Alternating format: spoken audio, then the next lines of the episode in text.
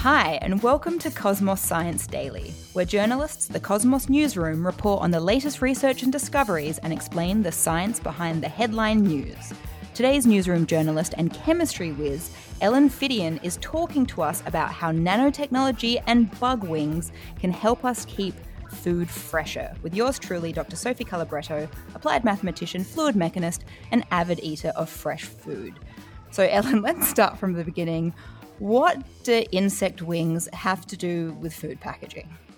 So, um, apparently, quite a lot. There's a team of um, Australian and Japanese researchers who've developed this um, coating for plastic food cap packaging um, that they say should keep food fresh for longer. And their initial idea for it came from insect wings, from cicada and dragonfly wings. So it leans on this whole like field of bioinspiration.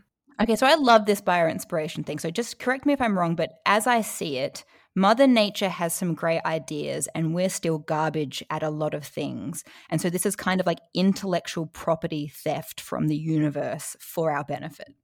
Yeah, yeah, exactly. But like, I mean, it's it's not fair to assume that nature's going to be, or that we're going to be as good at coming up with something as nature is, because nature's had millions of years to That's do true. it. So head start. Head you know, start. we we have like a few. I don't know, five, ten, um, and so um, yeah, trying to get um, so so the idea is like taking ideas from nature. So there's stuff like um, it, it appears all over the place. Japanese bullet trains, their noses are based on kingfisher beaks because um, apparently they're super aerodynamic, so it makes them go faster. Yeah, I believe that. I guess yeah, a kingfisher beaks would penetrate the air in a good way. Interesting. So so it's been used all over the place, um, and it's been particularly used for like surfaces as well, looking at surfaces in nature and how they interact with the rest of the environment and how we can kind of manipulate that, steal that idea. So this is where you're going to tell me about how our stolen surface ideas from nature are going to give us some kind of antibacterial material. Yes, yeah, exactly. So nature's full of what they call um, self-cleaning surfaces. So apparently, uh, lotus leaves are really famous here. If you've ever seen like water roll across a lotus leaf, it, it's hydrophobic. It repels water, and the reason it does that is because it's got these these tiny, tiny little um, bumps all over it at the nano level. Um, so yeah, lotus leaves are self-cleaning. Um, and they think it's because because of this like hydrophobicity, this water repelling thing. Okay, so I've heard, so I have heard of hydrophobicity. I've never said it like that before, uh, because as a fluid mechanist, sometimes I'm interested in how fluid interacts with certain things, but I've never thought about it in terms of killing bacteria. I just see it as applying a slip surface to things that then we can use to control turbulence, which is like a completely different kettle of fish. So, if if like if lotus leaves are good at getting rid of the water, is that the same as killing bacteria. Where does it all fit in? Tell me about these insect wings. Yeah, yeah. So I'm very confused, Ellen. I'm not sure if you can tell. no, sorry. I so I started on lotus leaves. The reason was um, uh, these researchers at RMIT University, they've um, actually a group of researchers at RMIT have developed a self-cleaning plastic that uses lotus leaves. Oh wow! Okay. Or like, sorry, like inspired by lotus leaves. Sure. So, because they're hydrophobic, water lands on them and it rolls off very, very quickly. You would have seen this. You'd know this for, yeah, um, yeah fluid mechanics. Um, and because it's rolling off very quickly, water's really good at dissolving stuff. So it's really good at taking bacteria with it. Right. So essentially, it's just it's the water that's doing the cleaning, but the the water is leaving very efficiently in a way that we like. Okay. Yes. Cool. Yeah. Exactly. So the, another group of RMIT researchers were looking at lotus leaves to see if they could use them to make something that's like actually antibacterial as well as self-cleaning. Uh, and unfortunately, they're not as good at that. So they started looking at other surfaces, and insect wings are something that popped up as being anti, both antibacterial and hydrophobic and self-cleaning. So they thought maybe they're going to be so hydrophobic that they can really get rid of these bacteria more effectively. That's really cool. I guess I'd never ever thought about insects needing to clean their wings before, but I'm sure that's quite important. Yeah, yeah. And like they can't, I mean, obviously they can't just like go in the water to wash things off because they're so delicate. That's true. You can't just roll around in the ocean and hope for the best, can you? So they're using, so we're now thinking about insect wings to do this. Uh, did so what did they do? Did this work? Yeah, interestingly, it worked, but not in the way the researchers thought it was going to. So they looked um, about 10 years ago, they were looking at insect wings under an electron microscope. They found cicada and dragonfly wings in particular have these little. Um, nanometer sized spikes on them, sort of tens, dozens of nanometers. So, for context, um, a bacterial cell is usually between about 500 and 5,000 nanometers in size. So, sort of a significant fraction, but still smaller. And so, just quickly for everyone playing at home, a nanometer is so from my memory, it's 10 to the negative nine. So that's like one, a nanometer is like one billionth of a meter. Yeah, or a millionth of a millimeter. That's easier. Yeah, a millionth of a millimeter. Everyone think about it like that rather than one billionth of a meter. That's too big for my brain. I like to think I'm over a billion nanometers tall. That's nice because I'm also uh, five foot two. So it's it's nice to be like, no, I'm actually I'm I'm taller than you think I am. Exactly. In this scale of choice, I'm a very tall person. Yes, exactly, exactly. So yeah, they had these little nanometer spikes, and they thought the spikes were going to be super hydrophobic. They were going to get the bacteria off really, really effectively. But actually, the spikes didn't need water; they just killed the bacteria on their own. So the bacteria will land on this spike, and then they looked at the like cell walls of the bacteria and discovered that the the spikes could actually like rupture and break break the cell walls. So there's this mechanical strain they're causing. They're like causing that's killing off the bacteria. Right. So rather than the bacteria rolling off with the water, that we're impaling them on spikes like a horrible spike pit. Yes, yes, basically. Well, the researcher I talked to very deliberately didn't say impaling or stabbing. She kept talking about mechanical strain and rupturing the cell wall. But like I, I imagine that was basically what was happening. Like the bacteria lands on it and it just can't like handle that surface. Yeah, because I guess you've got because what is it? Forces no pressure is force over area. So if you've got the same force, small area, greater pressure. Yeah, that makes sense. I believe it. I believe in science. Okay, so so the idea is now we're going to take these nano pillars, or what I'm going to call these spiky pits of nano death, and we're going to use those to make a plastic that is antibacterial. Or we just is the idea just to sort of mimic that physical structure? Yeah, 100%.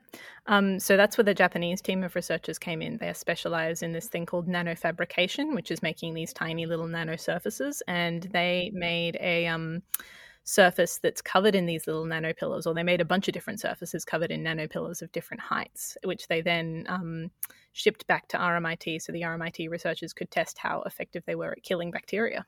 And just I want to digress for a second. What how do you how do you manufacture something on the nanoscale?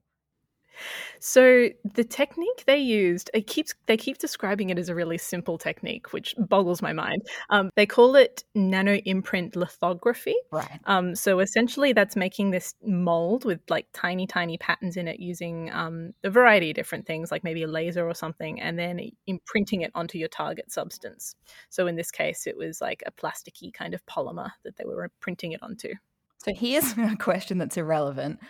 Can the can the stamp that they use to print is that antibacterial? Oh no, it will have reverse spikes. It's reverse spikes, yeah. So it'd have holes in it, wouldn't it? Yeah. Yeah, no, it would. Yeah. So let's ignore that question. Okay, so now we've got we've we've nano imprint lithographied these tiny spikes and we've sent them back to RMIT to test.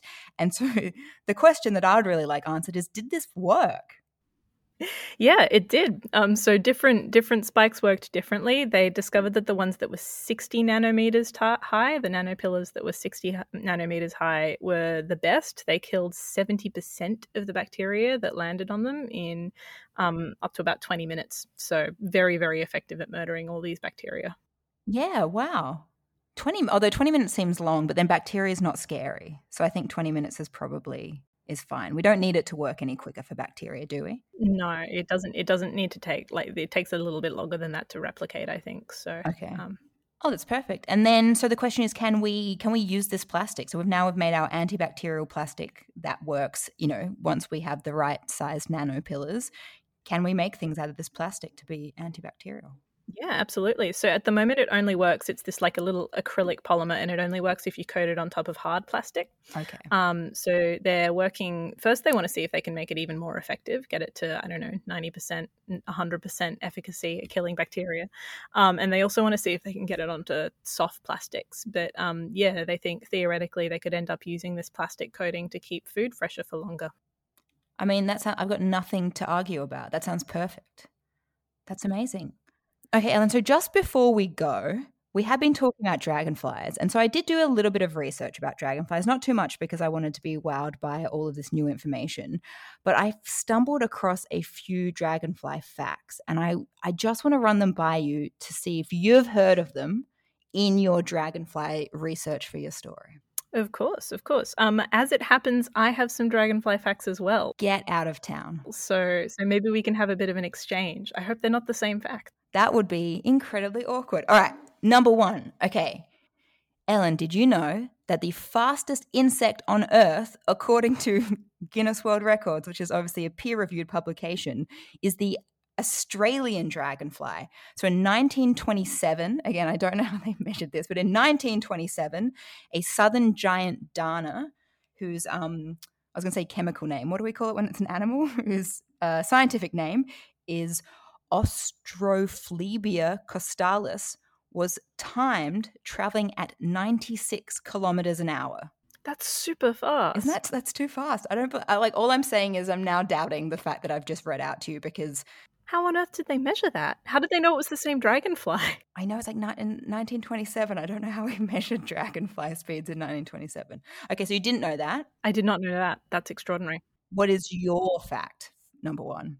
So, um, did you know that there's one species of dragonfly called the globe skimmer, um, which appears on every continent? And I don't know how fast it can fly, but it can make migration journeys of over 7,000 kilometers.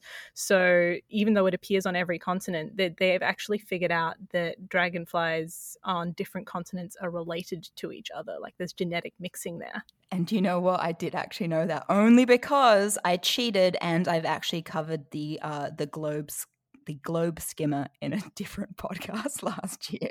So that's cheating. That, that doesn't count. I shouldn't like I wouldn't have organically known that. So I think that's it's still a really it's a really good fact, Ellen.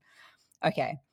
Next one yeah, just my condes- my condescending encouragement of your facts. No, it's a great. It's absolutely crazy. Like they literally everywhere. They they can cross the Indian Ocean, and in fact, from memory, they think that they looked at the energy sort of input output, and they reckon part of it actually has to be aligned with like they fly on currents in the air, and if there's not currents going in the correct direction, they they don't actually they can't create enough energy to like travel the distance of the ocean. Like it was very. I hope that's right. If anyone's listening at home and I have misquoted a thing that I did last year and I can't remember, please write into Cosmos. Um, okay, next fact.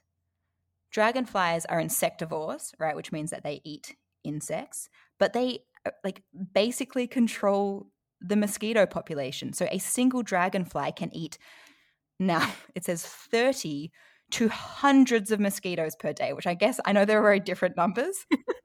That's so precise. It is like exactly. We've never seen a dragonfly eat like fewer than 30 mosquitoes in one day, but then they can eat a whole bunch. Uh, so much more. Is that we're talking about Japanese encephalitis last week? To, is releasing dragonflies a, a good population control, control strategy? Do you know what? I think it should be. Because also, I think dragonflies are quite pretty, and I tend to react better to a dragonfly than if I see a mosquito. Because if I see a mosquito, normally I want to kill it, and now I especially want to kill it because I don't want to um, die of Japanese encephalitis virus. Yeah, fair, very fair. Do you have any more? I, I do, I do. I have another fact for you. Um, did you know that military training areas have become these kind of bizarre ecosystems that support dragonflies? And they're actually worried that um, if they start decommissioning them, um, then that's going to threaten dragonfly populations. There was one study about four years ago in the Czech Republic that found that threatened dragonfly species do much, much better inside military training areas than they do outside. Okay, no. I, I did very much not know that. And I would barely believe it. That is crazy crazy. Yeah, yeah. Can you just leave a, a military training area without the military training? Are dragonflies responsible for war? Possibly. The dragonflies benefit from us spending a lot of money on war. So, I mean, that's another good use of defense spending, right? That's crazy. Well, I loved our fact off just then, Ellen. I don't know who won, but I really enjoyed that. I think you won. And uh, thank you to everyone else for listening. So keep an ear out for our next installment of Cosmos Science Daily. This podcast was brought to you by Cosmos, a publication of the Royal Institution of Australia.